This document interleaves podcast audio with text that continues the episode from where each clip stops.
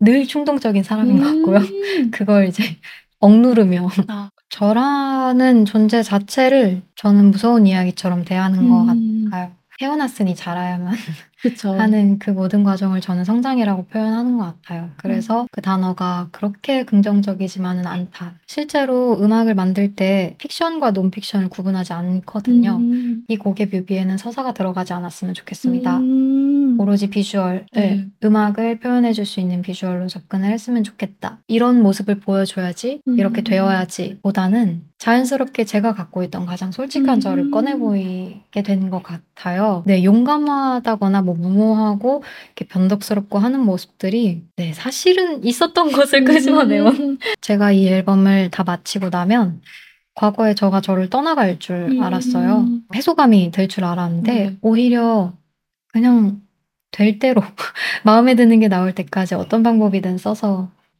이게 긴장이 좀 풀리니까 네. 네, 안녕하세요. 깊고 길게 더 가까이 음악 이야기를 나누는 음이온 라디오의 호스트 조혜림입니다. 음이온 라디오 오늘 게스트로 싱어송라이터 정우 씨와 함께 합니다. 반갑습니다. 안녕하세요. 안녕하세요. 네, 정우님 같은 경우에는 참 예전부터 제가 흠모하던 분이셨는데 이렇게 모시게 돼서 너무 반갑습니다. 제가 더 영광입니다. 만나 뵙게 되어 반갑습니다. 네, 정우님 같은 경우에는 어쨌든 제가 예전에 같이 영상을 촬영한 적도 있고 그 전부터도 좀 정우님의 이야기도 많이 듣고 음악을 많이 들었던 상태였어가지고 되게 이렇게 마주하고 같이 이야기를 할 수 있다는 게 너무 기쁘고 되게 설레는 것 같아요. 어, 저도 이렇게 섭외가 왔을 때 그냥 내용을 보고도 흔쾌히 가보겠구만 이런 마음이 딱 들었었는데 어, 뵈니까 딱 그때 이전에 3년 전에 네. 현장에서 뵀을 때 생각이 나서 저도 좀 신기한 마음이 아. 많네요. 크네요. 맞아요. 정우님이 그때 기타 치시고 앉아 있었던 그 자리를 제가 그때 계속 세팅하면서 사진을 촬영하고 그랬던 아. 기억이 나가지고 저도 그날 되게 좋은 추억으로 남아있는데 아. 한번 더 뵙게 되어서 진짜 너무 반가워요. 저야말로 반갑습니다. 아마 저희 그때 촬영 감독님이나 스태프들이 지금 이 모습을 보면 질투를 하고 있을 거예요. 아하. 왜냐면 그 이후로 저희는 그 영상을 마르고 닳도록 다 계속 보면서 정우님을 흠모해 왔기 때문에 정우 흠모단이라고나 해야 될까요? 저희 아닙니다. 감독님들이 콘서트도 다 가고 계세요. 아. 네. 아, 그러고 계시기. 때문에 저는 오늘 이 모습을 촬영해서 자랑을 할 겁니다. 아, 단톡방에다가. 제가 그러면은 자랑스러운 순간이 되실 수 있도록 오늘 좀 힘을 내보고 가겠습니다. 잘 부탁드립니다. 네. 정우님을 이제 많이들 알고 계시겠지만, 그래도 이제 좀 뻔한 질문이지만 간단하게 자기소개를 좀 부탁드리겠습니다. 네. 저는 이달, 지난달 11월 9일 클라우드 쿠쿠랜드라는 정규 2집으로 또 인사를 드리게 된 싱어송라이터 정우이고요. 어, 음이온 청취자분들께 반갑다는 인사를 올려봅니다. 안녕하세요. 네, 안녕하세요. 반갑습니다. 네, 클라우드 쿠쿠랜드 저도 이제 앨범 발매 전에 좀 데모를 여기저기 좀 보내주셨었잖아요. 그때 처음 들었었는데 저도 그렇고 여기 계신 하박국님도 그렇고 다들 깜짝 놀랐었고 어, 이렇게 좋은 앨범이 나온다고? 그래서 그리고 기존의 정우랑 이렇게 다른 앨범이 나온다고? 이렇게 생각을 해서 굉장히 깜짝 놀랐던 그런 기억이 나요. 근데 듣는 내내 너무 곡들이 좋아서 너무 즐거웠었거든요.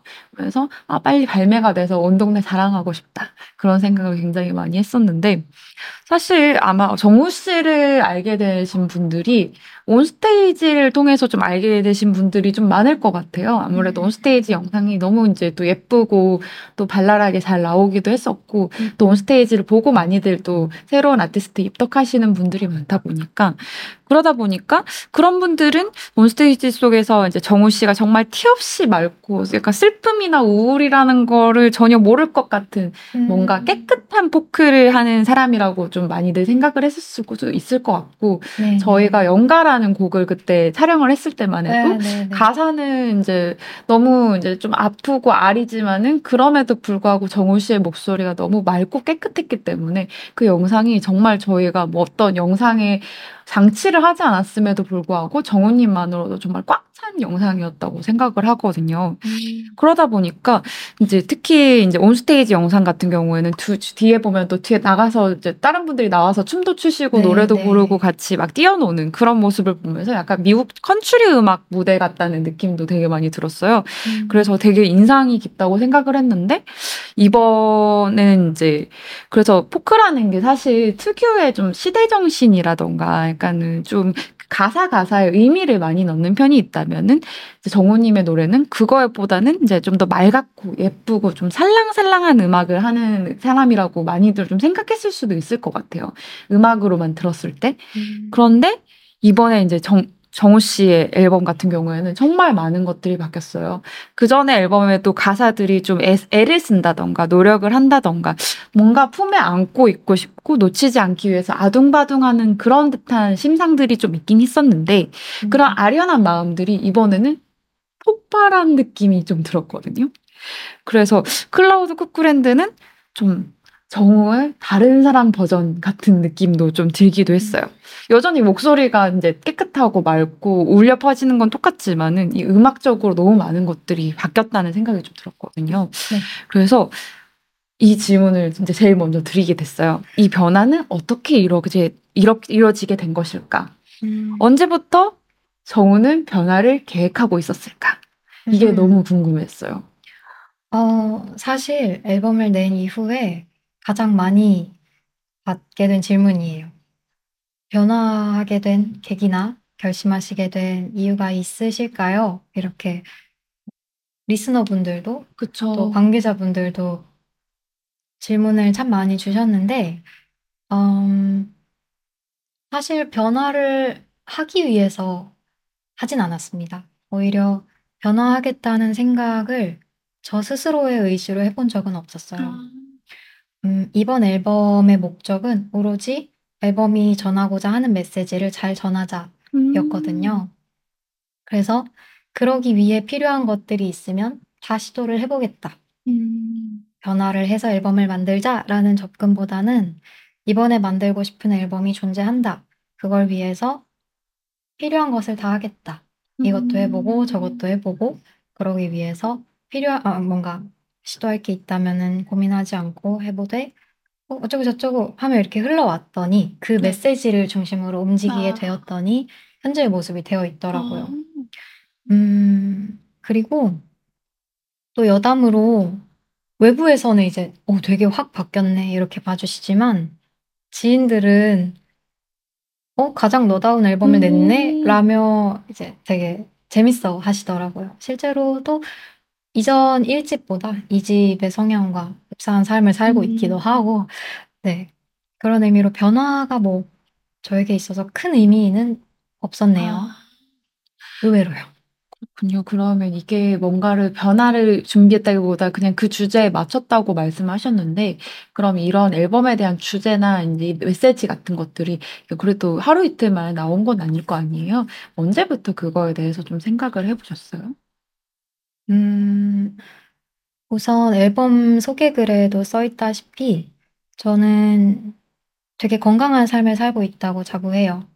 근데 어떠한 순간에는 과거에 저를 괴롭혔던 일들, 저에게 영향을 주었던 일들이 음. 떠올라서 이상하게 잠이 안 오는 밤이 생기더라고요. 그쵸. 그게 뭐 나쁜 감각만은 아니에요. 다만 망령들이 떠돌다 갑자기 내 음. 눈에 띄인 것처럼 불편한 감각을 안고 살던 와중에 음. 아 이거 어떻게 좀 살풀이를 해야 되겠는데 그리고 지금쯤 시도하면 잘할 수 있을 것 같은데 음.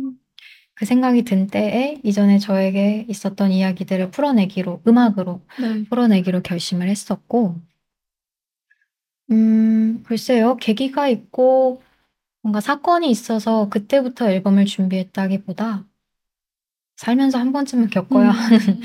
네, 창작이 아니었나 아. 하는 흐름으로 지금에 도착했어요. 어, 제가 이번에 카코포니님 어쨌든 라이너 노트를 쓰면서도 느낀 게, 아, 이거, 그 카코포니님도 한 번쯤 이걸 털어내야 되는 뭔가가 있어서 이 음. 앨범이 나왔다는 생각을 되게 많이 했는데, 정우님도 좀 그런 느낌이었네요. 뭔가 한 번쯤 내가 이야기를 해야 되는, 뭐 이게 오- 이번이 아니었으면 다음에라도 한 번쯤은 이야기를 했었어야 되는 그런 내용이었나 아니었나 싶긴 한데 네. 그러면 이제 앞에서 말했듯이 기존 정훈 씨의 음악은 좀 목소리 특유의 그 깨끗함이 있다 보니까 고음도 그렇지만 기타 퍼커션이나 스트로크 같은 고음이 되게 신나게 좀 활기차게 연주될 때가 좀 많았어요. 그런데 이번 어쨌든 그 전에 또 통기타를 많이 이제 사용을 하시기도 했고 연주에 많이 접목을 하시기도 했는데 그런데 이번에는 어쨌든 electronic이라는 일- electronic 기타라는 굉장히 차가운 물성이 딱 정우님한테 붙어버린 거예요. 이게 좀 강렬하기도 하고 날카롭게 배어나서 음악 자체에도 좀 물성이 바뀐 느낌이에요. 그 전에는 좀 약간 brown 느낌의 그런 타- 통기타의 따뜻한 느낌이 있다면 이번엔 진짜 물성이 바뀌어서 색도 바뀌고 그 촉감도 바뀐 느낌이 좀 있거든요. 거기에 이제 synth까지 더해져서 정우라는 사람의 이제 물성이 완전히 갑옷으로 약간 굴러 쌓여진 것처럼 뭔가 제가 보기에는 조금의 변화가 좀 생겼다는 생각이 좀 들었어요. 근데 그러다 보니까 전반적으로 지금까지 준비했던 악기 배치라던가 이제 음, 음을 만들 때 이제 작곡을 할 때 좀 신경 썼던 것들이 좀 많은 것들이 변화가 있었을 거라고 생각을 하거든요. 그 부분에 대해서는 어떤 식으로 표현되길 바라면서 좀 준비를 하셨는지 좀 궁금해요. 음, 말씀해주신 건 맞다나 이전 1집은 대체적으로 따뜻한 색감으로 사람들에게 다가갔고 이번 앨범은 아까 말씀드렸다시피 앨범의 메시지를 네. 확실하게 전하는 게 저에게 있어서 가장 뚜렷한 목표였어요. 그래서 그러기 위해서라면 어, 가사에 집중할 필요가 있었고요. 음. 각 곡들이 말하는 가사가 잘 연결될 필요가 있었어요. 음. 그래서 그러기 위해서 이 가사를 보다 잘 표현할 수 있는 사운드, 악기 종류, 기법 그런 것들을 생각했을 때 포크보다 락에 가까웠고 음, 포크의 표현성에 한계가 있었다 라기보다는 표현력에 한계가 있었다기보다는 그냥 정말 도구로서 아, 이게 지금 여기에 훨씬 더 잘 어울리겠다. 그리고 나는 날 것 같은 소리를 원한다. 음. 이렇게 흐름이 가서 아마 들으시는 차가운 소리들이 좀 앞으로 튀어나온 앨범이 되지 않았나 싶어요. 음. 근데 또 재밌게도 저는 전 앨범 1집보다 지금 앨범을 더 뜨겁게 음. 느끼긴 해요. 정말 신기하게도 가사의 내용이나 이 곡들을 만들었던 당시에 이 곡에 쏟아부었던 감정들이 음. 오히려 정제되고 절제된 1집보다는 훨씬 더 네, 더운 아. 느낌이지 않나. 그러면 일집보다 좀 더 여기가 이번 앨범이 좀 계획되지 않고 그냥 원하는 걸 쏟아내고 하고 싶은 말을 다 해서 좀 더 열정적으로 이- 임했다는 그런 느낌일까요? 음, 마음에 쏟아부은 마음의 크기를 비교하진 못할 것 같고, 네. 왜냐면 둘 다 정말 최선을 그쵸, 다한 맞아요. 앨범이었거든요. 근데 음, 글쎄요, 정말 그 이리저리 삐쭉빼쭉 들쭉날쭉하고 변덕스러운 모습을 담아내는 과정에서 네 이전과는 또 다른 온도를 제가 좀 느끼게 됐고 음. 그래서 차갑다는 표현도 표현대로 네 네. 뭐- 뭔가 좀 저에게 있어서는 1집보다 조금 더 음. 밀도 있고 밀도 있고. 온도가 높은 앨범이지 않나라고 생각이 드네요. 그런 네, 아 저도 잠깐 질문을 하나 해도 되겠습니까? 아 사실 저는 그래서 앨범을 들으면서 어 굉장히 좀 신기했던 게 처음에 그 첫 곡에서 그 사운드 지글대는 그 기타 distortion 나올 때부터 어 이 사운드 엔지니어링 자체가 음 정우님이 여기서 록 음악에 지글거리는 그런 distortion이 가득한 사운드에서 노래를 하지만 하지만 그 사운드 와 같은 뭔가 attitude를 뭔가 취하진 않는다. 그러니까 록 음악을 부르지만 로커 같지는 않은 전과 오히려 비슷한 포지션을 가지고 있고 사운드적으로도 약간 엔지니어링들이 좀 정우님의 보컬하고 나머지 것들이 좀 어느 정도는 약간 좀 분리가 되어 있는 좀 약간 뒷배경처럼 분리가 되어 있는 약간 그런 느낌을 받았거든요. 혹시 뭐 그런 것들을 어떻게 의도하고 하셨는지 약간 좀 궁금합니다. 음, 일단 말씀드렸다시피 장르에 중점을 두었다. 이전에 메시지에 집중을 했다고 했었잖아요. 네. 근데 이제 그 과정에서 만들어진 음악에 저를 끼워 맞추는 상황은 음. 저보다도 프로듀서님들이 음. 이 음악에 맞춰서 보컬을 변화시키지 않으셨으면 좋겠고 그럴 수 있도록 노래 만들어 놨으니 편하게 네. 녹음하시면 되겠다. 그 프로듀서 분들이 이제 참여자분이 두 분이 계시는데 안다영님과 구름님 네. 두분 다 정말 비슷한 얘기를 해주시더라고요. 네, 하시던 대로 부르시면 될것 같습니다. 음. 라고요. 어, 그리고 저는 그 말에서 그분들이 해석한 저의 모습과 이 노래들을 음. 참 많이 오히려 그분들을 통해 또 한 번 느끼게 됐어요. 아. 음, 네. 의도했다 라기보다 그렇게 불러야만 했습니다. 그러면 정우라는 사람은 그대로 있지만 약간 옷이 바뀐 것처럼 옷을 갈아입은 것처럼 뭔가 새로운 것이 들어왔지만 정우라는 사람 자체는 변하지 않았다라고 생각하면 되겠네요. 네, 그런 느낌으로 이 곡이 해석될 수 있길 바랬어요. 그러면은 Cloud Cuckoo Land 정우님이 앨범을 간단하게 좀 소개 좀 해주시겠어요? Cloud Cuckoo Land는 성장이 무엇인지 그리고 또 좋은 성장이 무엇인지에 관한 고민을 담은 앨범이라고 소개를 드리고 싶습니다. 어, 아까 이제 말씀하신 게 성장이라는 게 어른에 대한, 어른이 되는 성장도 있고, 뭔가 나를 뛰어넘는 성장도 있고, 성장이라는 건 참 여러 가지의 방법이나 뭐 길에 있잖아요. 어, 표현이 될 수도 있고, 성장이란 단어라는 게 여러 곳에서 평, 이제 소재로서 사용이 될 텐데, 정우님은 이게 뭐 나이가 들어서 아니면 음악적으로 연차가 차서 아니면 어떠한 허들을 넘고 싶어서 성장을 하고 싶은 뭐 어떤 성장을 의미하시는 건지도 조금 음, 어, 생물학적으로서의 성장입니다. 어, 능력의 발전이나 네. 아니면 뭐 성숙해지는 과정이라기 전에 태어났으니 자라야만. 하는 그 모든 과정을 저는 성장이라고 표현하는 것 같아요. 그래서 그 단어가 그렇게 긍정적이지만은 않다고 음. 생각도 하고요. 어, 어떤 부분이 긍정적이지 않다고 생각하시나요?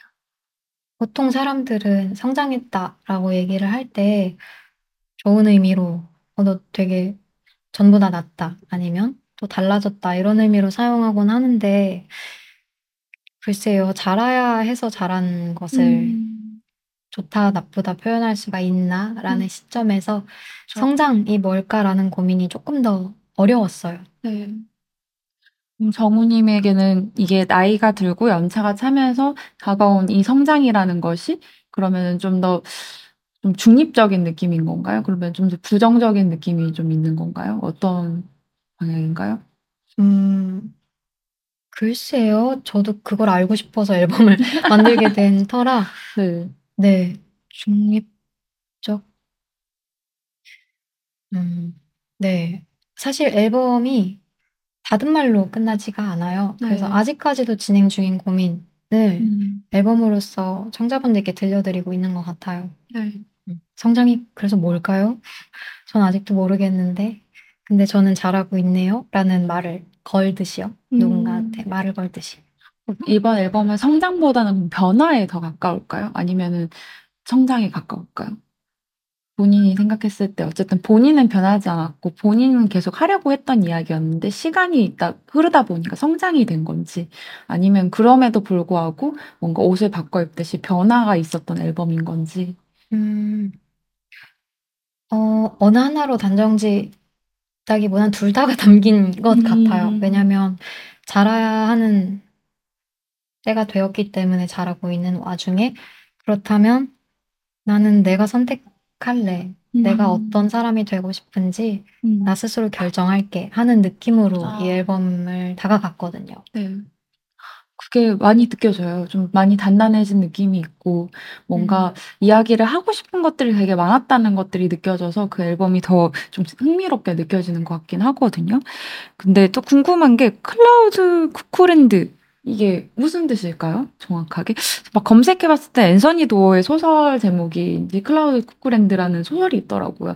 근데 거기서 따오신 게 있는 건지 아니면 어떤 주제나 뭐 생각해놨던 생각이 있어가지고 이 제목을 따게 됐는지 좀 그 주제나 이 제목에 대해서 좀 설명해 주시면 감사하겠습니다. 동명의 소설이에요. 오히려 리스너분들이 알려주셔서 읽게 음. 되었고요. 원래 존재하는 영어 수거 표현이라고 음. 하는데요. 어, 너 클라우드 쿠프랜드에 살고 있어 라고 하면 너 망상의, 공상의 세계에 음. 갇혀 살고 있어. 너 되게 몽상가네? 어, 이런 식의 음. 표현이 된대요. 네. Cloud Cuckoo Land의 그 노랫말 자체도 자신이 전부고 자신이 가장 잘난 줄 알고 본인의 세계에 갇혀 지냈던 화자가 그 세계를 탈피하는 과정을 음. 담은 곡이거든요. 네. 그래서 Cloud Cuckoo Land는 네, 어느 날 발견한 영어 수거에서 그냥 그대로 아. 따와 제목을 지었습니다. 어쨌든 이번 앨범의 타이틀곡이라고도 할 수 있는 게 어쨌든 클라우드 쿠프랜드랑 이제 낡은 괴담인데 이 곡들도 간단하게 좀 소개를 해주시겠어요? 네. 어, 낡은 괴담은 10월에 선공개 곡으로 공개가 미리 되었고요.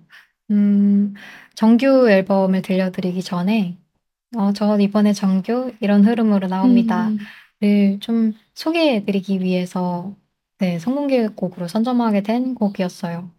음, 무기력한 날, 아무것도 하기 싫어서 잠든 후에 일어나고 싶지 않은 밤을 음. 떠올리며 들어주시면 감사하겠습니다. 라고 곡 소개를 보통 공연 전에, 음. 공연할 때 곡 시작 전에 하는 편이고요. 클라우드 쿠쿠랜드 같은 경우는 반대로 그 무기력에서 탈피하고 싶어 하는 그 음. 무기력하고 무력한 본인을 인정하고 싶지 않아 하는 화자의 곡으로 소개하곤 합니다. 낡은 괴담 뮤직비디오도 있잖아요.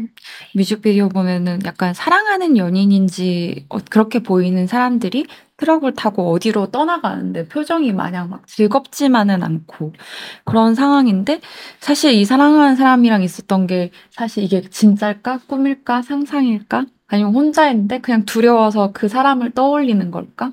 어떠한 나 혼자인 게 두려워서 만들어낸 허상일까? 막 그런 생각이 드는 되게 많은 생각이 드는 뮤직비디오였어요. 그래서 사랑하던 이와의 과거를 회상하는 과거인지 아니면 이미 떠나갔다는 것들이 이제 어쨌든 진짜 괴담처럼 지나가서 음. 사실은 이 사람은 없었던 거야. 약간 이렇게 되는 것인지 단편 영화 같기도 하고요. 그 뮤직비디오가 저는 되게 재밌었거든요. 뮤직비디오는 정확하게 어떤 내용인가요? 어, 놀랍게도 이 곡은 뮤비 제작 의뢰를 드릴 때, 어, 곡에 집중할 수 있는 뮤비가 되면 좋겠고, 음. 그러기 위해서 이 곡의 뮤비에는 서사가 들어가지 않았으면 좋겠습니다. 음. 오로지 비주얼, 네. 음악을 표현해 줄 수 있는 비주얼로 접근을 했으면 좋겠다. 왜냐면 타이틀 뮤비는 서사를 좀 많이 부여한 영상을 네. 만들 계획이었어서 이 곡 같은 경우에는 느끼시는 대로 느끼실 수 있게 음. 제작되었다라고 음. 소개를 드릴 것 같아요. 확실히 이게 어떤 생각을 어떤 상황이라고 생각을 하면 어떻게 보이고 저런 상황이라 생각하면 저렇게 보이는 그런 뮤직비디오였거든요. 이게 진짜 약간 야반도주하는 느낌일 수도 있고 사랑하는 사람을 그리워하는 느낌일 수도 있고 그냥 지나가 버린 이미 아니면 혹시 죽어버린 뭐 옛 친구나 이 연인을 생- 떠올리는 걸 수도 있고 뭐 해석하기에 따라서 이 그 앵글이나 이 보여지는 표정들이 너무 다르게 느껴져가지고 아, 이건 어떤 느낌일까라고 했는데 진짜 이거는 말 그대로 해석을 달리할 수 있게 만들어 놓은 뮤직비디오였거든요. 네.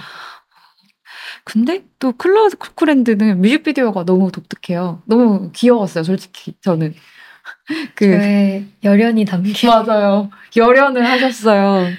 그 Cloud Cuckoo Land가 또 버전 1, 2, 3가 나오고 막 유토피아를 찾아서 헤매고 선글라스를 꼈다가 만화가 나왔다가 이렇게 해서 너무 뮤직비디오 재밌었거든요, 저는. 근데 계속해서 이제 또 새로운 버전을 유토피아의 버전을 만들어내는 정우의 모습을 보고 있는데 이 뮤직비디오는 어떤 내용인가요?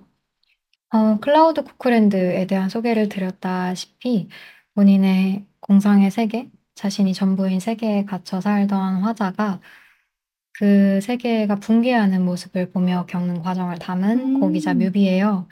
그래서 보셨다시피 유토피아를 찾으려 노력하는 화자, 그러나 뭐 붕괴되는 유토피아 속에서 다른 유토피아를 찾으려 하는 화자, 이런 것들을 좀, 네, 낡은 괴담과 어떠, 어떻게 보면 음. 비슷한 결로 좀 의문스럽게 담아냈고요.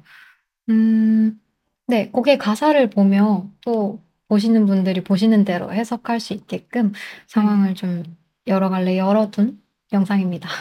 그러면 그 뮤직비디오 속에서 정우는 진짜 뭐 하나의 약간 신 같은 존재로서 계속 유토피아를 만들어내는 건가요? 아니면은 그냥 본인만의 몽상 속에서 그냥 뭔가를 찾아내기 위해서 계속 뭔가를 만들어내는 건가요? 음, 뭐, 둘 다로 보실 수 있지 않을까? 왜냐면, 누군가는 이렇게 전자의 흐름으로 느끼실 수 있고, 누군가는 후자의 흐름으로 느끼실 수 있는데, 사실 둘 다 맞는 이야기가 될 것 같거든요. 음. 그런데 이번 앨범들 자체가 어쨌든 좀 경쾌한 부분들도 있고 너무 재밌는 부분들도 있고 특히 뮤직비디오가 너무너무 재밌고 귀여웠는데 사실 그 전에도 아까도 말씀드렸지만 정우 씨라는 사람에 대해서 얘기할 때는 좀 맑고 밝지만 가사도 있었죠. 넉마 같은 당신을 안아주고 내가 버려져도 당신을 이해하는 약간 희생적인 소녀가 있었단 말이에요. 그런 화자가 있었어요. 그래서 저는 정우 씨의 음악을 들으면은 프랑스 영화 중에 로제타라는 영화가 있어요. 다르덴 형제 로제타라는 영화가 있는데 저는 그 영화를 볼 때 한 여러 번 봤거든요. 볼 때마다 정우님의 노래를 들었어요. 음. 그 영화를 보고 나서 그러면서 그 로제타는 정말 노력하고 노력하지만 뭔가 애쓰고 하지만 뭔가 그걸 이뤄내지 못하는 그 안타까움을 항상 가지고 있는 진짜 옆에서 늘 안아주고 싶지만 안아주는 것조차도 그녀에게 상처가 될까봐 거, 이제 거리를 두게 되는 그런 화자가 있는데 그런 느낌이 조금 항상 그 노래 그 전에 노래 전반에는 좀 그런 화자가 좀 깔려 있었다고 생각을 하거든요.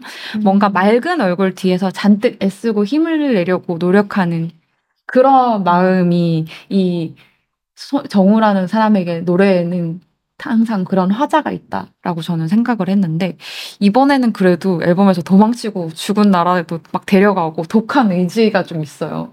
막 그렇게 느껴지는데 정우를 이토록 갑자기 좀 무서운 거 없고 좀 두려운 거 없는 사람으로 용감한. 만들게 된 용감하게 만들게 된 계기가 있을까요? 음, 어, 사실, 인간 박정우로서는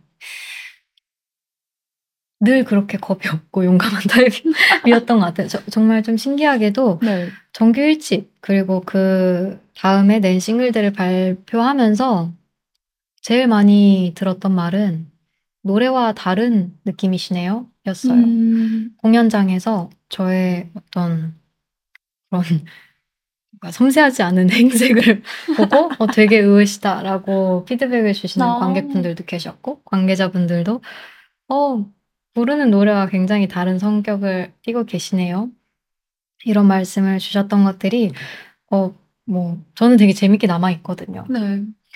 음, 재미, 네. 이번 앨범 역시도, 그리고 만드는 과정 역시도, 어, 이런 모습을 보여줘야지, 이렇게 음. 되어야지, 보다는 자연스럽게 제가 갖고 있던 가장 솔직한 음. 저를 꺼내 보이게 된 것 같아요. 그래서, 음, 네, 용감하다거나 뭐 무모하고, 이렇게 변덕스럽고 하는 모습들이, 네, 사실은 있었던 것을 끄집어내요. 음. 네. 그리고 또 이전 음악들의 느낌도 어, 외부에서 어떻게 보셨는지는 알 것 같아서 네. 저 스스로도 좀 재밌어 하고 있긴 합니다. 음. 네. 뭐- 뭔가 네. 변화했다는 느낌은 사실상 네. 없는 거 없지 않나? 왜냐면 어, 이번 앨범이 본연의 저와 가장 좀 음. 비슷한 것 같아서 물론 앨범을 곧 저라고 생각하진 않지만서도요. 네. 치면 진짜 정우라는 사람의 팔레트는 정말 넓은 사람이네요. 어쨌든 기- 기본적으로 팔레트 정우라는 팔레트가 있고 그냥 이 색을 좀 이야기를 했다가 이 색을 이야기했다가 이번에 이번 색 이래서 이야기를 한 거니까 정말 정우라는 사람의 스펙트럼이 좀 넓은 사람이라서 뭐 모든 것들이 사실은 나였다라고 네, 그런- 귀결이 되는 것 그런 같네요. 것 같습니다. 뭐 여러 면들이 있고 저조차도 저를 어떤 사람이다라고 정의하는 일이 점점 힘들어지더라고요. 음. 워낙에 많은 면들이 있고 또 그 와중에 사회화도 되어버렸고 하니 그러니까요. 그러면 정우님의 지금 앨범이 어쨌든 가장 본인과 닮은 어쨌든 현재의 다 본인과 가장 닮은 앨범이겠죠 그렇게 치면은 그럴 텐데 근데 주베니엘이라는 가사에도 이대로는 안 되겠고 달라지고 싶다가도 아무래도 한 평생 이따위로 살 것 같다고 했는데 이게 지금 그럼 정우 씨의 상태인 건가요? 어, 어, 반반인 것 같아요. 왜냐면 제가 이 앨범을 저와 가장 닮았다라고 표현하는 이유는 앨범의 끝을 제가 이제 이- 제일 큰 의미로 이해하고 있기 때문인데, 음, 이 앨범을 좀 간략하게 설명을 드리자면 가장 어린 화자의 이야기로, 그러니까 음. 무서운 이야기를 읽고 잠에 들지 못하는 네. 무서운 감정이 들었을 때 그걸 어떻게 다뤄야 할지 모르는 화자로부터 이야기가 시작되었다가 점점 좀 시간의 흐름에 따라 트랙이 순차적으로 진행이 돼요. 음. 그리고 interlude 트랙, Gust 트랙을 거쳐서 허물과 크랙은 음, 현재의 저에 가장 가까워져 오는 아. 그래서 가장 어린 과거의 시점으로부터 지금의 저를 마주하실 수 있게끔 청자분이 따라오는 아. 네, 장치를 유도를 해뒀는데, 음, 그러다 보니 주브나일은 지금의 저에 비슷한 부분이 분명히 있기도 하고요. 다만 주브나일 자체가 청소년기를 뜻하는 음. 단어이기 때문에 저의 그 가장 정신없던 10대에 조금 더 닮아 있는 느낌이지 아. 않나.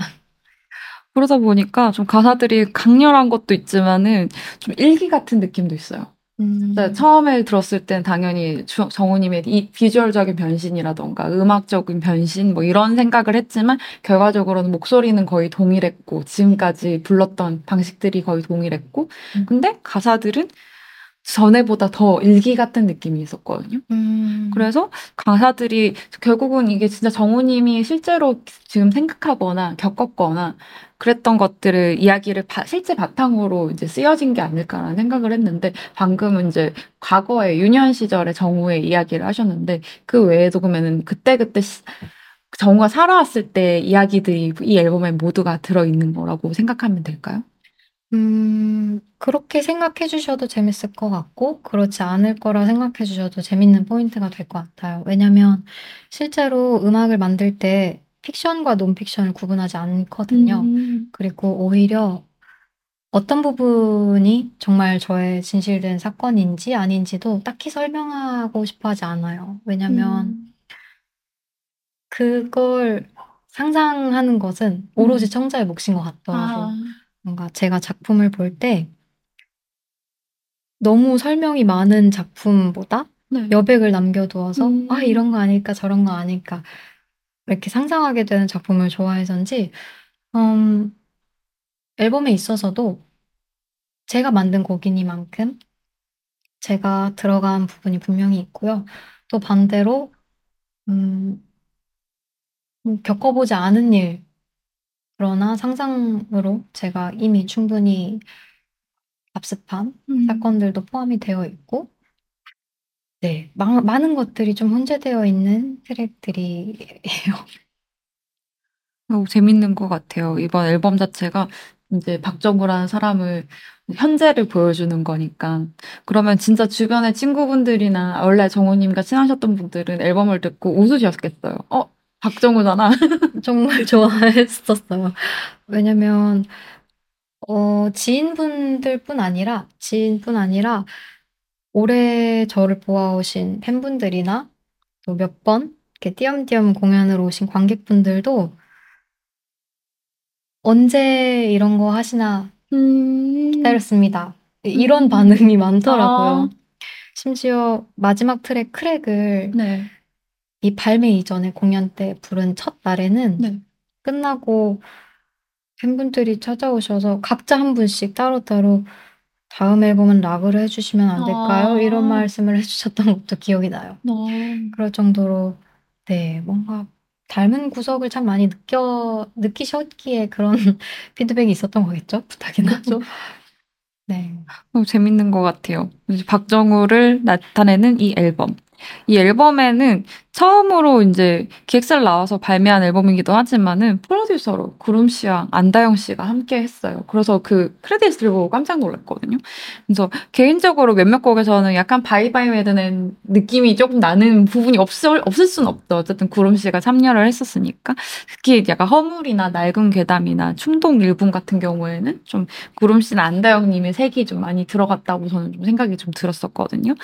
이제 근데 후기를 그때 봤는데 Cloud Cuckoo Land 녹음할 때 혼절하지 않고 겨우 해냈다. 라는 작업기를 봤어요. 안다영님이 좀 스파르타식으로 노래를 시키셨나요? 어떻게 혼절하지 않고 녹음을 아니요, 하셨는지. 전혀 그러진 않았고요. 사실 프로듀서님 두 분이 한 프로젝트에 함께 참여하신 느낌이라기보다 다영님께서 맡아주신 트랙은 이제 4번과 5번 음. 트랙이고요. 구름님께서 맡아주신 트랙은 나머지 외 트랙이에요. 음. 그래서 음, 두 분이 같은 공간, 같은 자리에서 작업을 하신 일은 없습니다. 아. 아예 분리된 트랙으로서 이번 앨범이 완성이 됐고, 어, 앨범 녹음을 혼절하지 않고라는 표현은 제가 외부 녹음이 처음이었어요. 아. 이전에는 회사에서 녹음을 진행을 네. 했다 보니까 녹음실을 사용하는데 여유가 있고 그쵸. 좀 마음에 안심되는 구석이 있고 했는데 근데 이제는 한 프로, 두 프로 시간 재면서. 그럼요, 그럼요. 그 와중에 저는 제가 할 수 있는 최선을 다해야만 하고 그 압박감에 어, 만들어봤던 정규 앨범인데도 정말 혼미함이 음. 느껴지더라고요.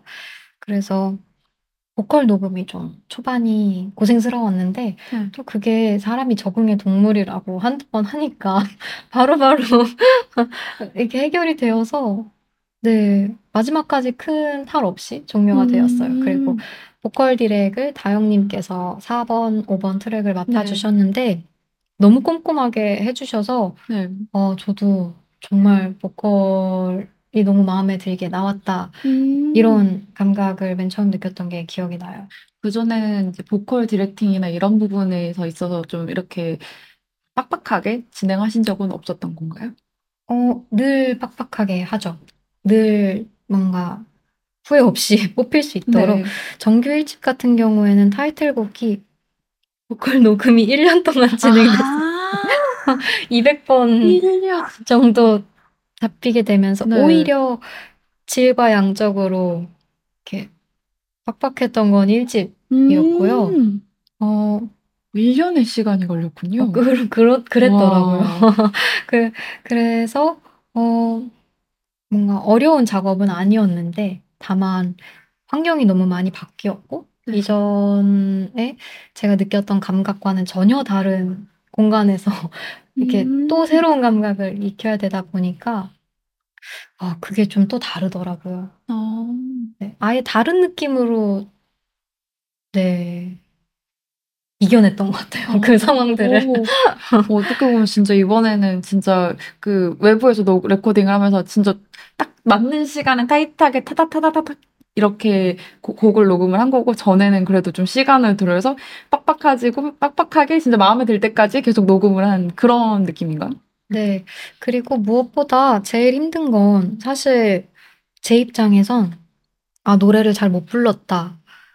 보다 뭐 음. 잘못 부른 건 사실 덮어 씌우면 되고 조정하면 되고 편집하면 되거든요. 한계라는 게 있긴 하겠지만. 음. 근데 저는 자존심이 좀 센 편이라서 아, 이걸 그냥 못하네. 음. 이런 마음이 들 때 음. 가장 좀 마음이 힘들었던 것 같아요. 이 아. 편집해서 사용하지 않고 그냥 할 수 있어야 되는 거 네. 아닌가? 남들 앞에서 직접 맞아요. 노래라면? 근데 아, 이거 되게 좀 아쉽다. 내 음. 한계가 아직 여기구나. 더 해야겠다. 음. 뭐 이런 감각을 느낄 때가 심적으로 가장 좀. 아, 아, 제가 얼마 전에 그 시, 음실업 이사님으로 계신 어떤 테너분을 만났거든요. 그래서 혹시 클래식도 녹음할 때 다 편집하고 하느냐라고 물어보니까 거기도 다 후보정하고 편집하고 틀린 부분 있으면 그 부분만 도려내가지고 다시 새 버전으로 녹음하고 뭐 그렇게 쓴다고 하더라고요. 아, 거기도 그러는구나. 거기 그렇군요. 네. 음. 저는 항상 이제 클래식 같은 공연 보면은 독일에서 오늘 레코딩을 합니다면서 이렇게 레코딩 딱 달려있고 다- 모두가 숨을 참잖아요. 그래서 곡이 끝나 이렇게 하고 다시 숨을 참고 이렇게 해서 이게 one take로 쭉 갈 줄 알았는데 다 이제 음. 후작업이 들어가는군요. 근데 이렇게 듣고 보니까 정우님이 근데 다음 앨범에 뭔가 one take로 부르는 노래도 하나 나오지 않을까라는 좀 아. 생각이 좀 들어요. 너무 아, 재밌을 것 같아요. 실제로 정규 1집과 그 이후 나 왔던 싱글들은 다 원테이크였어요. 아, 원테이크. 정규 원테이크를 이미 해봤어서 그런 네. 의미에서 또 이번 앨범이 1집과 적응하는데 시간이 좀 많이 필요했던 것 같아요. 오히려 1집은 내 멋대로 템포 없이 네. 마음대로 쳐도 괜찮은데 음. 이 집은 그 딱딱 들어가는 박자에 내가 잘 맞춰서 들어가야 하고 네.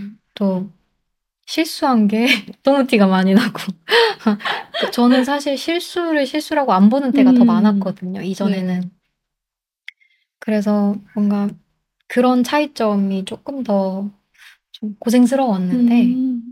어, 이제는 저 스스로의 한계를 인정하고 아유 뭐 연습이나 해야지 뭐 하면서 좀 건강하게 넘기며 음. 앨범을 종료하게 됐, 했던 것 같아요.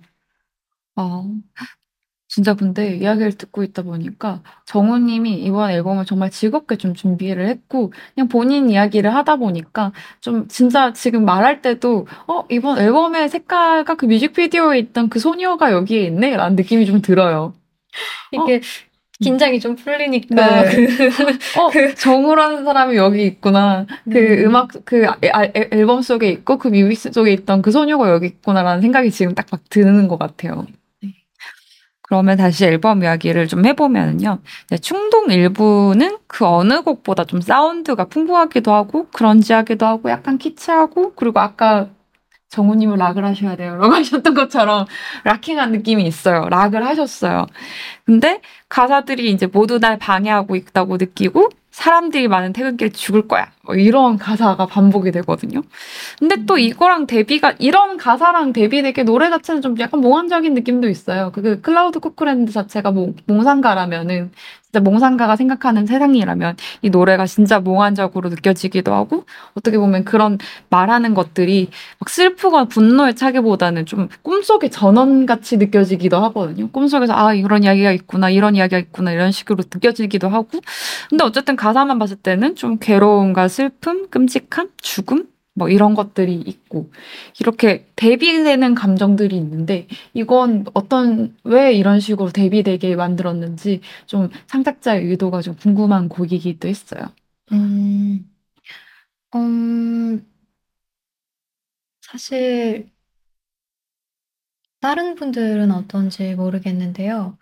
어, 충동 1분이라는 제목처럼 그냥 쉽게 한 번쯤 혹은 살면서 언젠가는 떠올릴 법한 충동에 관한 이야기를 하고 싶었어요. 음. 이 앨범 같은 경우에는 이미 싱글로 나왔던 적이 있어요. 음. 1년, 2년 전에. 네. 그때는 지금과 다른 편곡으로 이렇게 세상에 탄생을 했다가, 음, 이번 앨범에 이 곡을 재편곡해서 넣으면 훨씬 더 곡이 살아날 수 있을 것 아. 같고, 그 곡이 살아나는 과정에서 앨범도 함께 밀도가 높아질 수 있을 것 같더라고요. 네. 음, 충동 1분 같은 경우에는 충동성을 반복하며 오로지 그 성향 하나로 음악을 완성을 했어요. 음. 데뷔되든 말든 뭐 내가 죽고 싶었다가 살고 싶었다가 하든 말든 어떻게 난 지금 이 욕구가 내 안에 너무 음. 강렬해. 뭐 그런 흐름으로 완성했다 보니 노래가 좀 이렇게 데뷔가 음. 심하지 않나. 그러면 이 가사 같은 경우에는 그냥 일반적으로 정우 씨가 평소에 느끼는 충동적인 부분들이라던가 이게 뭐 좋든 나쁘든 그런 것들을 좀 기록해서 쓴 가사일까요? 아니면은 그냥 어 이런 노래를 써야지라고 했을 때 떠오르는 충동적인 여러 가지 단어들의 조합으로 만든 가사일까요? 음, 그 두 개가 섞여 있는 것 같아요. 음. 그리고 저는 노래를 만들 때 늘 지금 이 시점만의 이야기로 만들지 않는 편이에요. 음. 어, 어쨌거나 지금의 저는 과거의 모든 시간들이 겹쳐서 완성된 사람이잖아요. 그렇죠. 그 시간들 속에서의 단어 하나하나 이렇게 막 이렇게 채집해 오듯이 여기저기에서 가져와서 완성을 하는 편이라, 음, 네. 좀 이렇게 여러 가지 혼재되어 있는 음. 느낌으로 충동 일분뿐 아니 많은 곡들이, 음, 네. 명확하지 않게 완성되는 이유도 그 때문인 것 같아요. 어, 그러면 정우 씨를 평소에 좀 충동적으로 만들게 하는 그런 뭔가 매체라던가 아니면 어떤 기분이라던가 뭐 상황 같은 게 좀 있나요? 음, 어, 오히려 늘 충동적인 사람인 것 같고요. 음. 그걸 이제 억누르며 아. 그리고 잘 달래고 또 잘 대화하며 지내오는 성향이지 않나 싶습니다. 아. 뭔가 얌전하다가 삐끗이라기보다는 늘 이글이글한 느낌에서 이렇게 잘 달래며 살아가는 느낌으로요. 어, 근데 오늘 같이 이야기를 해보다 보니까 정우 씨가 생각보다 더 좀 더 개구장이인 것 같고, 좀 더 재밌는 사람일 것 같고, 좀 더 이 사람이 좀 익살이 있고, 좀 뭔가 하고 싶은 게 되게 많은, 그러니까 눈빛에서 약간 그득그득 느껴져요. 이게 약간 긴장이 풀어져서 그런지 몰라도, 관상이 네. 좀 그게 느껴져가지고, 그럴까요? 어, 정우님이 생각하는, 어, 평소에 충동적으로 느끼는 것들이 이게 가사로 나왔구나라고 생각을 하니까, 어, 그럴 수 있겠다. 이 사람의 눈빛을 보니 좀 그런 게 있네. 약간 그런 생각이 좀 사람을 들어요. 날카롭게 보시는 성향이. 아닙니다. 네. 어쨌든 죽고 싶고 괴롭기도 하고 도망치고 싶기도 하고 근데 결과적으로는 당신의 손을 잡고 싶고 잡게 해달라고 말하고 이렇게 정우 앨범이 어떻게 보면은 좀 이번 앨범은 1부랑 2부가 조금 나눠지는 느낌이 있거든요. 초반에서는 막 죽고 싶어 괴로워 막 이러다가 나중에 결국은 손을 잡아줄게 막 아니면 손을 이런 식으로 좀 1부 2부가 나눠지는 것 같기도 하고 약간 그러다 보니까 이전에 허물을 벗고 이젠 내 안에 무엇이 있는지 좀 생각하고 나한테 더 이상 맞지 않다고 생각한 과거를 좀 벗어내서 보내주는 그런 느낌도 있어요. 좀 어, 이제 나는 어, 어, 지금 뭐 지금의 정우는 이러니까 이거 헌옷 안녕 뭐 헌옷 이렇게 버리듯이 약간 벗어내는 그런 느낌이 있거든요. 근데 이제 앨범이 전반적으로 이제 두려움과 분노, 공포, 비관적인 마음 뭐 그러다가 이제 아까 전에 2부로 넘어가면서 자신을 좀 이해하고 수용하는 단계까지 이렇게 제가 봤을 때는 이게 좀 감정의 기복이 좀 앨범에서 좀 느껴져요. 근데 그러다 보니까 가- 이제 정우 씨가 이 트랙 배치 같은 거를 전반적으로 좀 의도해서 한 건지 진짜 뭐 제가 해석하기로 봤을 때 막 정우가 원래 가지고 있던 것들을 이렇게 벗어 던지고 좀 이제 새로운 옷으로 갈아입은 그런 느낌으로 가는 건지 아니면은 본인이 좀 생각하셨던 의도가 있었는지 아니면 진짜 그냥 충동적으로 이렇게 배치가 된 건지 좀 그런 tracklist에 관한 이야기도 좀 궁금하거든요. 음, 트랙리스트는 편곡이 시작되기 전부터 계속해서 편집이 되고 있었고요. 음, 이 앨범의 서사를 완성하는 일이 가장 중요했던 것 그쵸. 같아요. 그래서 음, 당연히 순서가 좀 중요한 상황에서 어, 1부와 2부 나뉘는 시점에 2부가 1부에 비해서 상대적으로 좀 짧아요. 그래서 음, 끝맺음이 빈약하다로 보일 수도 있는데 사실 그것마저 의도한 바라고 소개를 하곤 해요. 다른 음. 곳에서도. 왜냐면 과거는 이미 과거로 남아버렸으니 닫혀있는 어찌 보면 그쵸. 닫힌 결말이지만 저 결말이지만 음, 허물을 벗어내고 또 새 옷을 입고 어딘가로 달려나가려고 하는 저는 아직까지도 진행 중인 음. 저이기 때문에 오히려 2부의 끝을 조금 타이트하게 끊어내어서 현재 청자와 관객분들이 보실 저의 모습에 조금 더 집중을 하셨으면 좋겠다 음. 하는 의미를 담아내게 됐어요. 맞아요. 2부가 그 길이가 짧다 보니까 벌써부터 다음 앨범이 기대가 되는 거예요. 이 사람은 어디로 또 달려가려고 하는 걸까? 아, 새 안, 옷을 입고 어디로 가려는 거지? 안 그래도 이 집 나온 지 이제 한 달도 안 됐는데 다들 30은 언제 나오시나요? 라는 얘기를 하셔서 약간 들을 때마다 등골이 오싹한 느낌이 들어요. 어, 일부러 그렇게 만드신 거 아니었어요? 이렇게 딱 어디론가 달려가려고 준비하면서 딱 끝나버렸잖아요. 네, 기대해 주셔라 라는 음. 느낌이고 사실 그 뒤에 이야기는 계속 다음에 제가 하겠다 이런 그러니까요. 느낌이었는데 그래서 30은요 라고 하니까 아 준비되지 않았다 나는 아직 그런 생각을 하게 되더라고요. 진짜 다음이 기대되는 앨범이라는 게 이게 어쨌든 남들이 남들이 보든 어쨌든 비주얼적으로든 뭐든 간에 변신이 있었던 앨범인데 어 이것보다 더 다음 게 더 기대가 된다는 게 너무 음. 아티스트한테는 너무 좋은 것 같아요.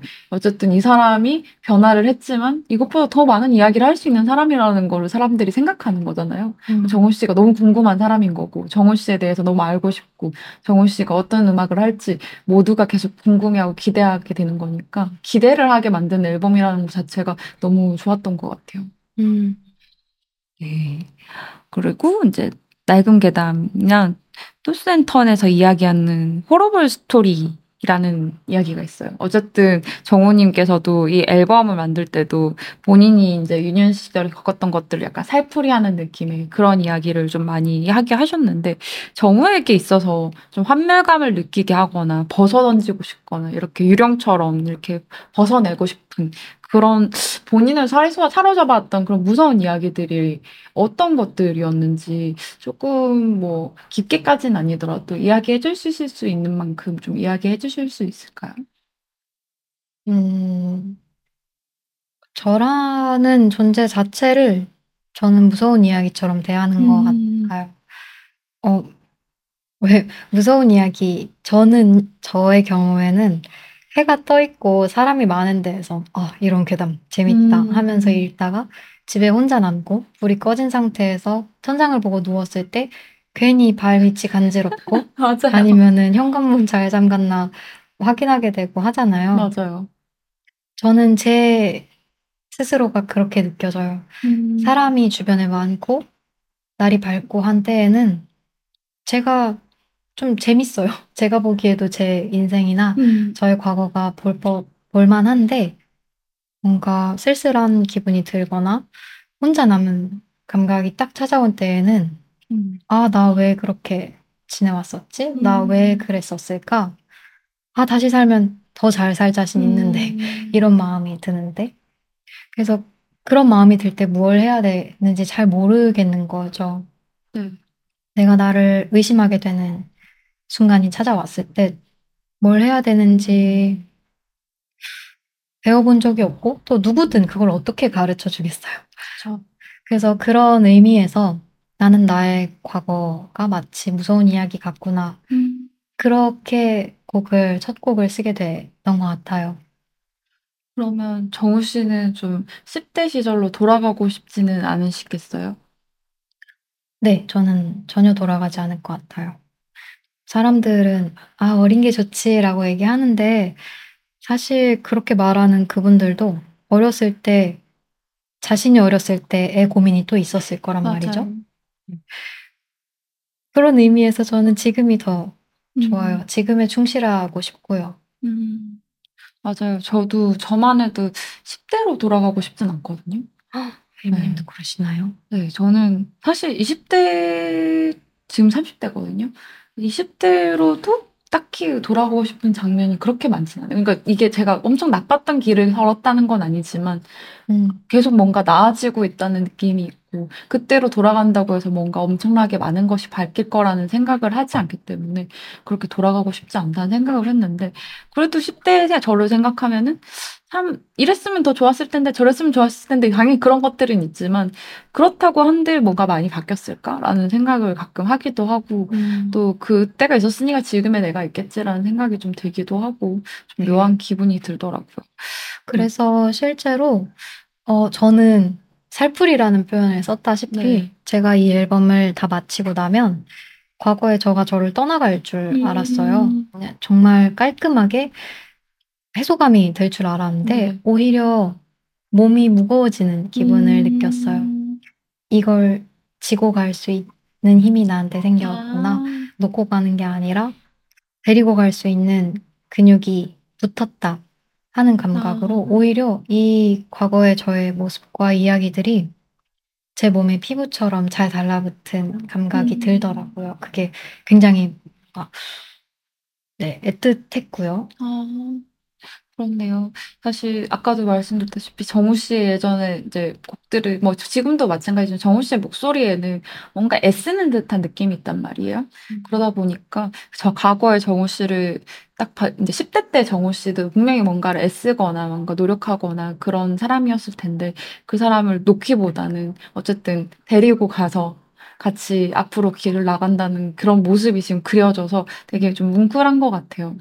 어쨌든 그때도 정우는 몽상가였을 거고 클라우드 쿠크랜드를 헤매고 있었을 텐데 아, 지금보다 더 사회성이 떨어져서 어떻게 살았나 모르겠어요. 그때도 그렇게 헤매고 있었을 텐데 어쨌든 그 친구를 그 쿠크랜드에 들여 내, 내버려 두지 않고 어쨌든 새로운 세계로 다시 끌고 가는 거잖아요. 네. 그러면 앞으로는 그 친구와 또 정우가 함께 모여서 또 새로운 이야기를 계속 해내갈 거니까 역시나 30은 언제 나오시나요? 이야. 이 준비되지 않은 때 들어오는 질문에 아직 대처하는 방법을 찾지 못했어요. 힘내보겠습니다. 그러니까요. 이게 너무 오늘 이야기들도 그렇지만은 앨범도 그렇고 다음이 더욱더 기대가 되는 부분이다 보니까 계속 아, 음? 다음 앨범은 언제 나오시려나 이런 네. 생각을 계속 하게 되는 것 같아요. 그러면은 이번 앨범을 통해서 원래 정우 씨는 살풀이를 한다고 했지만 결국 살풀이가 완전히 끝난 건 아니네요. 음, 네. 사실 진행 중인 느낌에 가깝고요. 음, 애초에 이 앨범을 만들 때도 살풀이를 하고 싶었다 였지만 이 앨범으로 모든 걸 끝낼 수 있을 거란 확신은 만들 때조차도 하지 않았던 것 같아요. 왜냐면 어쨌거나 진행 중인 이야기가 될 테니까. 음. 그래서 아까 말씀드렸다시피 해소감이 있는 엔딩이 아니라 오히려 무언가를 잘 데리고 가는 느낌이 지금 저에게 남아 있고요. 음, 네. 그런 의미에서 8번 거스트 인터루드 트랙도 어딘가에 혼자 남아 있고, 네. 널브러져 있던 과거의 저를 현재의 저가 만나러 가는 음. 시점에서 또 삽입이 된 트랙이기 때문에, 네. 딱 앨범의 흐름대로 지금 살아가고 있는 것 같아요. 그러니까 방금 말씀하신 그 트랙에서 진짜 입으로 싹 넘어가잖아요. 이제 입으로 넘어가면서 근데 정우는 어쨌든 다시 태어난 건 아니고 뭔가 뭔가 허물을 좀 벗었다 싶지만은 그럼에도 불구하고 그걸 버리지 않고 그러면 그걸 다시 안고 가는 그런 그림이 되는 건가요? 네. 그리고 다시 태어날 순 없다. 라는 사실을 알게 된 게 이번 앨범에서 제가 얻어간 가장 큰 문장이지 않나 음. 싶어요. 다시 태어나면 잘 살 수 있을 것 같은데 라는 말을 주워거리며 살아왔다면 네. 다시 태어날 수 있는 방법은 없으니까 그냥 지금 이 자리에서 제대로 살자 음. 하는 느낌으로 저의 온도가 바뀐 것도 확실히 느껴요. 어. 어쨌든 뮤직비디오에서도 클라우드 쿠쿠랜드 버전별로 찾아가고 있잖아요. 정우님 앞으로도 계속 그 버전을 찾아서 헤매고 계시겠네요. 그러게요. 새 존재하지 않는 유토피아를 찾아 늘 뭐 그렇게 살아가겠죠. 근데 오히려 그런 것은 존재하지 않는다. 유토피아는 그 어디에도 없을 것이다 라는 음. 문장을 알게 된 게 오히려 저에게 가장 음. 큰, 네, 뭔가 큰 터닝 포인트가 되지 않았나라고 생각해 봅니다. 네. 근데 이번 앨범에 영어로 된 곡이 세 곡이 있어요. 영어로 된, 그전에는 좀 한글을 잘 야금야금 씹어먹듯이 되게 가사들을 딱 이렇게 쫄깃하게 딱 그 이제 그 한글의 맛을 되게 살리는 가사를 많이 쓰셨다 생각하거든요. 음, K 그런 가수. 네, K 가수. 네, K 가수라서 그럴 수도 있지만은 어쨌든 정우님의 발성이라던가 그런 뭐 노래를 부- 표현하는 보컬이라는 게 좀 한글을 잘 소화해내는 그런 보컬이라 생각했는데 또 영어 보컬이니까 완전히 분위기가 싹 바뀌는 느낌이 있더라고요. 근데 이 세 가지 곡을 세 곡 맞나요? 영어로 된 곡이? 이 세 가지 곡을 영어로 쓰시게 된 이유가 또 있나요? 어, 이유가 없다는 점에서 저는 이번 오. 앨범이 또 재미있다고 생각해요. 왜냐면 곡을 처음 만들었던 때도 이유 없이 곡을 만들기 시작했거든요. 네. 어, 그냥 하고 싶은 말이 있으니 해보자라고 음. 앞, 뒤도 앞도 가리지 않고 용감하게 뛰어들었던 그때의 감각을 좀 오랫동안 잊고 살았던 것 같아요. 음. 아, 그냥 할 수 있는 걸 더 잘하자. 이 한글 가사, 지금 만들 수 있는 문장을 훨씬 더 그냥 잘 다듬어서 내보이자. 그러다 보니 정제된 음악을 계속해서 하게 되고. 근데, 음, 해오지 않던 선택을 하는 저를 음. 좀 찾고 싶었고, 그런 의미에서 영어 가사 그냥 써보자, 냅다. 음. 하면서 실제로 쓸 때도 영어를 그냥 냅다 써, 써요. 음, 가사를 다 계획하고 쓴다라는 느낌보다 직관적으로 아, 이 문장, 이 뭐 이런 억양, 이런 음절이 필요할 것 같아 하면서 그 원하는 게 나올 때까지 계속 찾는 음. 방식으로 근데 진짜 가사들이 뭐 끔찍한 이야기를 읽고 있는데 또 낫게 매달린 과일이 되기도 하고 음. 가사에 뭐 옷장에 머리를 갑자기 박고 이게 가사들이 뭔가 곡에서 뭔가 흐름이 있다기보다 진짜 제가 충동 아까 일본처럼 뭔가 생각나는 것들을 약간 나열한 듯한 느낌이 좀 있었거든요. 근데 한글 가사들이랑 영어 가사들 쓰실 때 좀 다르게 좀 생각을 하고 쓰시는 건지 아니면 이번에 좀 음. 어떤 식으로 이야기를 쓰시는지.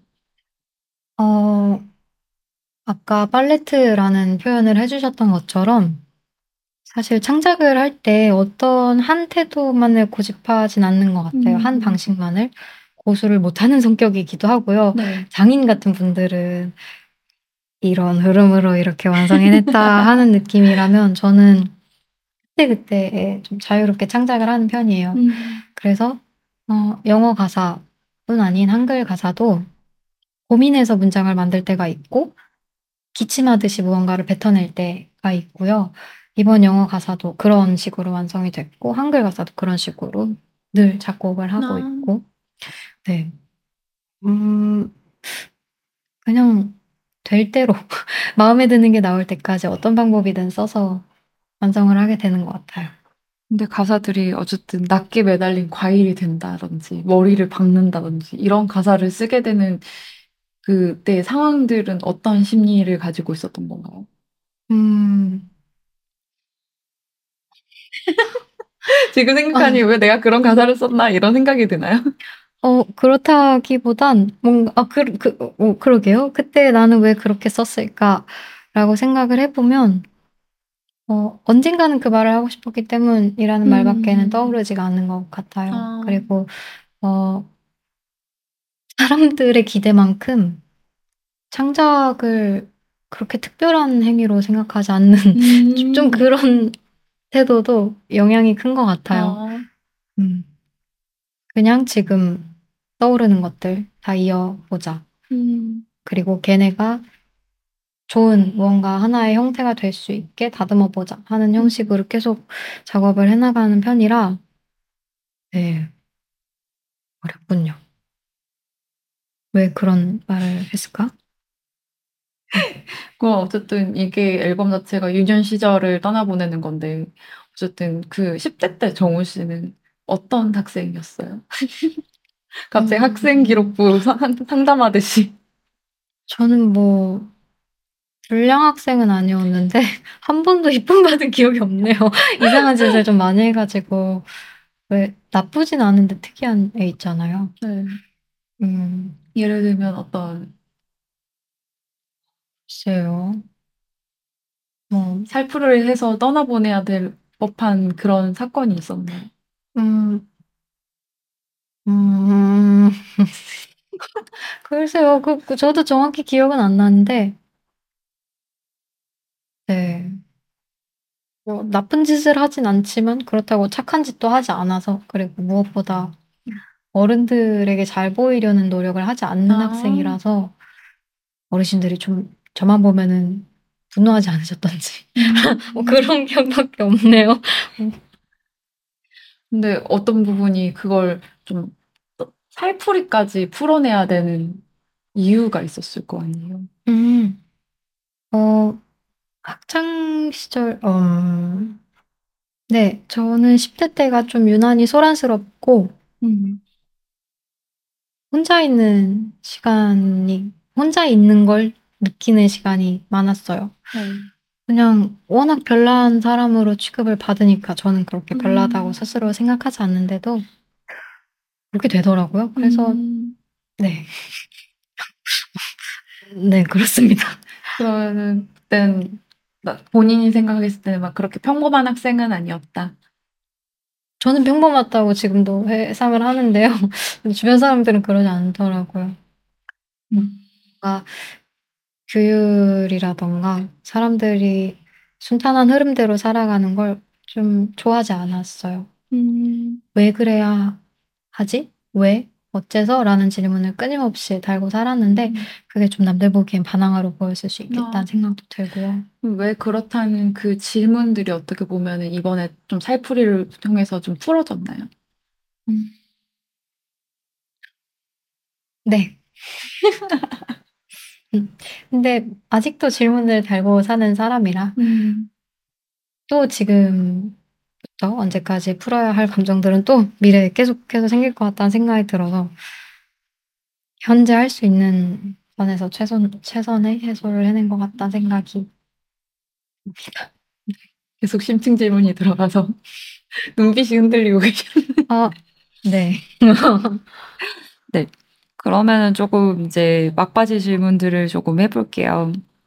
어쨌든 곡의 분위기나 어쨌든 본인이 생각하시는 뭐 거는 사실 변한 게 없지만 어쨌든 앞으로 나아가는 정우가 있어서 이 정우의 어떻게 보면 여정이 이제 시작이 되는 2부도 시작이 되고 3, 삼집이 이제 곧 시작이 되는 그런 앨범인데 이 앨범이 어떤 상황에서 어떤 리스너들한테 좀 들려줬으면 좋겠는지 뭔가 정우 씨처럼 뭔가 새로운 것들 시, 시도하려고 음. 하거나 아니면은 어, 나는 원래 이런 사람이었는데 나를 좀 알아줬으면 좋겠어 하는 사람들이 들어줬으면 좋겠는지 어떤 사람들이 들어주면은 또 정우 씨의 노래를 또 감명 깊게 혹은 아니면 좀더좀 이해하면서 들을 수 있을지 좀 생각해 보신 적 있으신가요? 어떤 음. 상황에서 어떤 분들이 많이 들어줬으면 좋겠다.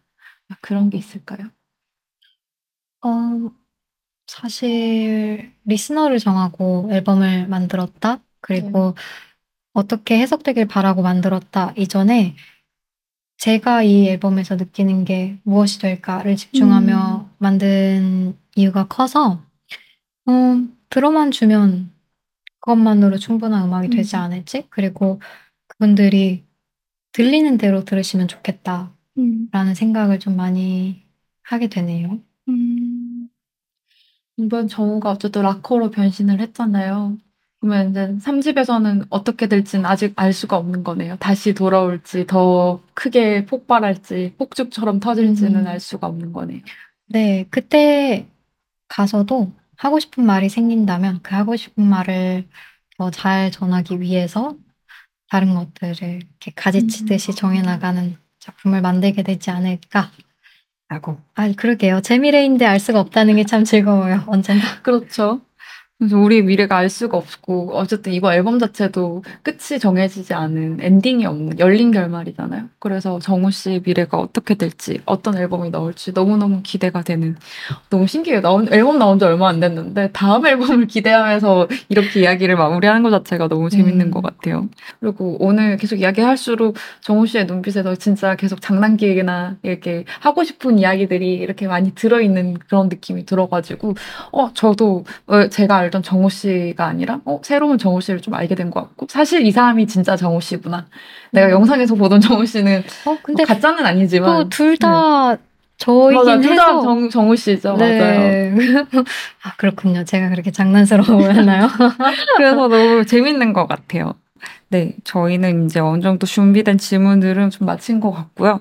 혹시 이제 정우님 어쨌든 이번에 공연도 있으시고 연말이기도 하고 또 어쨌든 이, 고, 이 명, 이제 어 오디오 자체는 뭐 1 월 달에 나갈 수도 있지만은 뭐 팬분들에게 하고 싶으신 말씀 있으시거나 아니면은 좀 마지막으로 앨범에 대해서 좀 이야기하고 싶은 게 있으시면은 좀 편하게 이야기해 주시겠어요?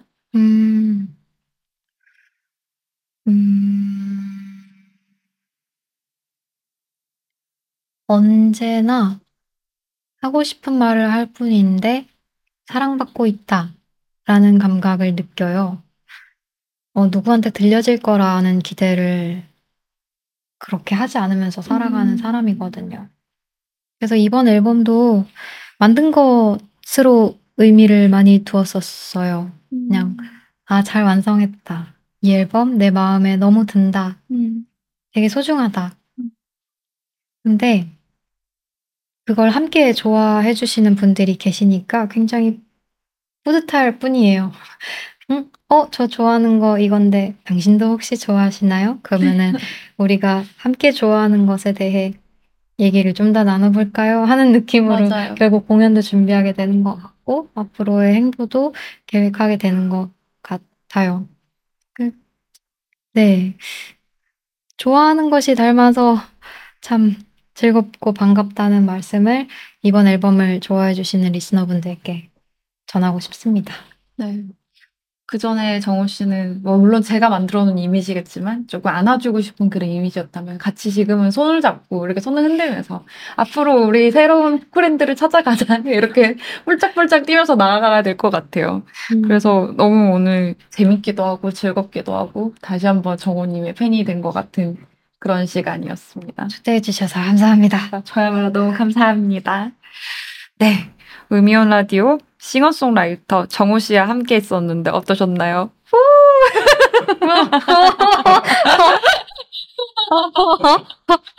네. 정우 씨랑 이야기 너무 재밌게 나눠봤고요. 정우 씨의 Cloud Cuckoo Land 정말 많이 많이 많이 들어주시고 또 다음에 정우 씨는 또 어떤 모습으로 나타날지 다들 기대해 주시면 너무 감사하겠습니다. 아 계속 이 집 이야기를 하는데 계속 3집 이야기를 하게 되네요. 그만큼 열심히 열일 하시길 바랍니다. 네. 아, 초대해 네. 주셔서 다시 한번 감사드리고, 네. Cloud Cuckoo Land 온 힘을 쏟아 만든 만큼 다들 즐겁게 감상해 주시면 좋을 것 같아요. 다들 재밌게 들어주셨으면 좋겠습니다. 네, 마지막 멘트 협찬 안내랑 이런 거 조금 이야기 드릴게요. 오늘 뭐 이렇게 협찬 일기보다 사실 장소는 망원동에서 책을 읽으면서 음악을 즐길 수 있는 바, 책바에서 같이 녹음을 했고요. 이제 채널 안내 멘트도 추가로 드리면 음이온 라디오는 유튜브 음이온 라디오 채널에서 비디오 팟캐스트로 보고 들을 수 있고요. 스포티파이, 애플 팟캐스트, 그리고 여러 팟캐스트 채널에서 오디오 팟캐스트로 들으실 수 있습니다. 업데이트와 소식과 하이라이트 영상은 인스타그램 음이온 라디오 계정에서 올라오고 있으니까 많은 구독, 팔로우 부탁드립니다. 그리고 마지막으로 음이온 라디오는 많은 분들의 도움으로 만들어가는 방송입니다. 출연, 광고, 협찬 등 문의하실 내용이 있으면 deeper, longer, closer 골뱅이 gmail.com으로 보내주시면 감사하겠습니다. 그럼 저는 다음 시간에 새로운 아티스트와 만나도록 하겠습니다. 감사합니다. 안녕히 계세요. 안녕히 계세요.